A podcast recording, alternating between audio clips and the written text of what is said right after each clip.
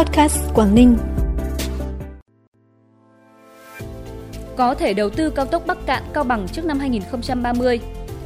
Quảng Ninh sẵn sàng đón khách quốc tế. Bắc Giang nỗ lực thực hiện mục tiêu kép sẽ là những thông tin đáng chú ý trong bản tin vùng Đông Bắc ngày hôm nay, 21 tháng 12. Sau đây là nội dung chi tiết. Thưa quý vị, Bộ Giao thông Vận tải vừa có ý kiến về việc hoàn thiện đầu tư, phát huy hiệu quả toàn tuyến cao tốc Hà Nội, Thái Nguyên, Bắc Cạn, Cao Bằng.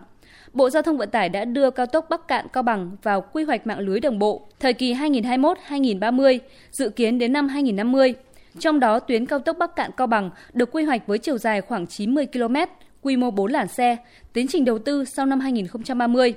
Quyết định phê duyệt quy hoạch cũng xác định, đối với các dự án quy hoạch đầu tư sau năm 2030, Trường hợp các địa phương có nhu cầu đầu tư, phục vụ phát triển kinh tế xã hội và huy động được nguồn lực, báo cáo Thủ tướng Chính phủ chấp thuận đầu tư sớm hơn. Trong giai đoạn từ nay đến năm 2030, nếu các địa phương có nhu cầu phát triển kinh tế xã hội và có khả năng huy động được nguồn lực bao gồm cả nguồn vốn ODA, đề nghị Ủy ban nhân dân tỉnh Bắc Cạn phối hợp với Ủy ban nhân dân tỉnh Cao Bằng đánh giá hiệu quả đầu tư dự án, báo cáo Thủ tướng Chính phủ cho phép sớm triển khai thủ tục đầu tư tuyến cao tốc Bắc Cạn Cao Bằng. Quảng Ninh là một trong năm địa phương trong cả nước được Tổng cục Du lịch đề xuất lên chính phủ đón khách quốc tế theo chương trình thí điểm. Dự kiến ngày 7 tháng 1 năm 2022, Quảng Ninh sẽ đón đoàn khách Hàn Quốc qua sân bay quốc tế Vân Đồn. Để du khách có những trải nghiệm trọn vẹn trong tour du lịch khép kín, các đơn vị cung ứng dịch vụ du lịch đang liên kết để xây dựng các sản phẩm mới, độc đáo, đáp ứng được nhu cầu của du khách với mức chi tiêu cao. Chuẩn bị cho việc mở cửa đón khách quốc tế, hơn 8.000 nhân lực trong ngành du lịch của Quảng Ninh đã được tiêm đủ hai mũi vaccine phòng COVID-19. Các cơ sở lưu trú và kinh doanh du lịch đã được hướng dẫn triển khai bộ tiêu chí đánh giá mức độ an toàn phòng chống dịch COVID-19.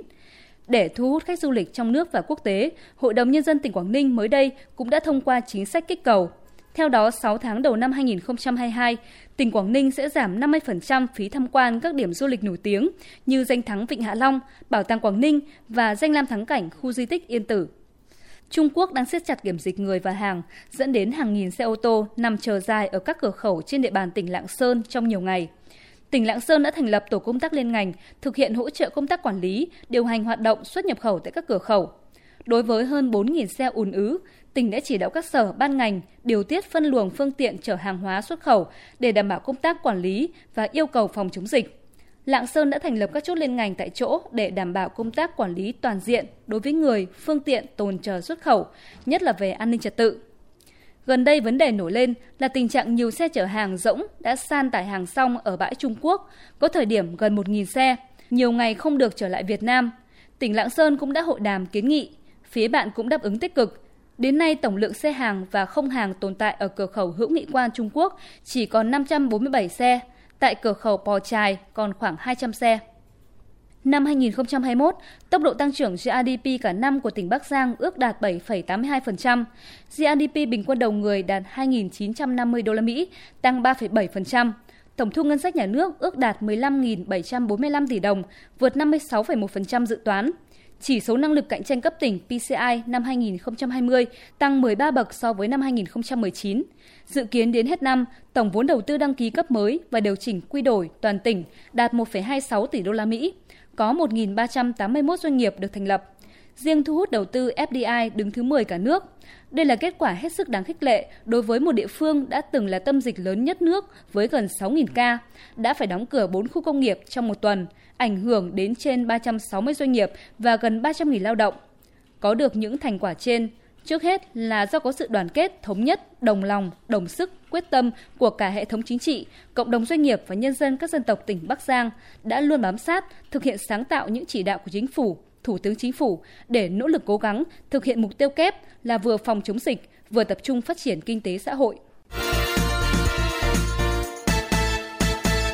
Chuyển sang các thông tin đáng chú ý khác, với quyết tâm chính trị đưa du lịch trở thành ngành kinh tế mũi nhọn, cấp ủy chính quyền tỉnh Hà Giang đã đặt ra yêu cầu cấp thiết trong việc phát triển sản phẩm du lịch. Trong đó, ưu tiên phát triển sản phẩm du lịch gắn với ba không gian du lịch dựa trên giá trị văn hóa của 19 dân tộc và các giá trị di tích, di sản, danh thắng. Phát triển sản phẩm du lịch gắn với nông nghiệp đặc trưng hàng hóa chất lượng cao theo chuỗi giá trị. Khai thác văn hóa ẩm thực của đồng bào các dân tộc thành sản phẩm du lịch độc đáo gắn với du lịch cộng đồng – áp dụng khoa học kỹ thuật, công nghệ 4.0 trong xây dựng, phát triển sản phẩm du lịch, đồng thời tăng cường liên kết vùng ngành, thu hút nhà đầu tư chiến lược, các đơn vị lữ hành có uy tín trong nước và quốc tế, huy động mạnh mẽ các nguồn lực xã hội cho phát triển sản phẩm du lịch. Bên cạnh các sản phẩm du lịch như du lịch cộng đồng, nghỉ dưỡng, du lịch mạo hiểm, Hà Giang cũng hướng đến sản phẩm du lịch thương mại, biên giới nhằm cung cấp các dịch vụ phục vụ nhu cầu mua sắm, tham quan của du khách, kích cầu tiêu thụ sản phẩm hàng hóa địa phương.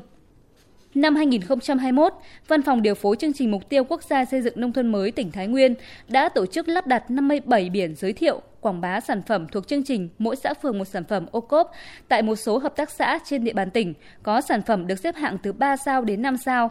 Cùng với đó, văn phòng còn hướng dẫn các chủ thể có sản phẩm ô cốp hoàn thiện quy trình sản xuất, đảm bảo tiêu chuẩn chất lượng, ứng dụng mã QR để có thêm nhiều sản phẩm đạt tiêu chuẩn chất lượng, đáp ứng yêu cầu ngày càng cao của người tiêu dùng.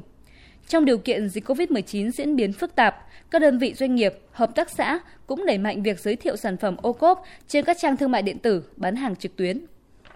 Giai đoạn 2016-2022 đã có 12 công trình cấp nước sinh hoạt tập trung với số vốn 114 tỷ đồng trên địa bàn tỉnh Bắc Giang được cải tạo, nâng cấp, xây mới. Đây là nguồn vốn thuộc chương trình mở rộng quy mô vệ sinh và nước sạch nông thôn trên kết quả vay vốn Ngân hàng Thế giới triển khai trong giai đoạn 2016-2020 và được gia hạn đến năm 2022.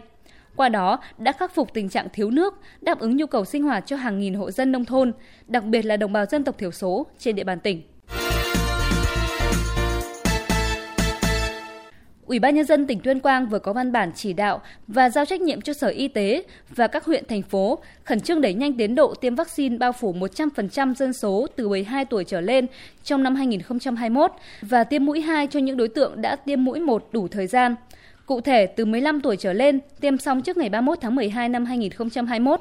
từ 12 đến dưới 15 tuổi xong trước ngày 10 tháng 1 năm 2022 tiêm liều bổ sung, liều nhắc lại cho những người đủ điều kiện từ ngày 20 tháng 12 năm 2021 và xong trước ngày 31 tháng 3 năm 2022. Hiện nay tỉnh Phú Thọ đang ở cấp độ dịch là cấp 1, có 8 huyện thành thị ở cấp độ 1, 5 huyện ở cấp độ 2. Số ca mắc mới trong cộng đồng sấp xỉ 3,64 ca trên 100.000 dân một tuần. 97,2% người dân từ 18 tuổi trở lên được tiêm ít nhất một liều vaccine COVID-19 lũy tích toàn tỉnh có 97,2% người đủ từ 18 tuổi trở lên đã được tiêm ít nhất một mũi vaccine.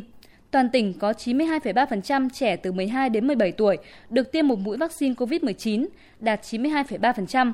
Tiếp tục đẩy mạnh tiêm vaccine phòng COVID-19 liều cơ bản và nhắc lại cho người dân. Phú Thọ vừa có kế hoạch tổ chức tiêm vaccine COVID-19 mũi thứ 3 cho khoảng 157.540 người, trong đó 116.302 người thuộc nhóm nguy cơ cao, 41.238 người thuộc nhóm lực lượng tuyến đầu chống dịch. Loại vaccine được tiêm sẽ cùng loại với liều vaccine cơ bản đã tiêm. Phần cuối bản tin sẽ là những thông tin thời tiết trên địa bàn khu vực. Theo Trung tâm Khí tượng Thủy văn Quốc gia, thời tiết khu vực Đông Bắc Bộ trong ngày hôm nay có nơi sáng sớm có sương mù, ngày nắng, gió Đông Bắc đến Bắc cấp 2, cấp 3, đêm và sáng trời rét, vùng núi có nơi rét đậm, nhiệt độ thấp nhất từ 15 đến 18 độ, vùng núi 13 đến 16 độ, vùng núi cao có nơi dưới 12 độ, nhiệt độ cao nhất từ 22 đến 25 độ.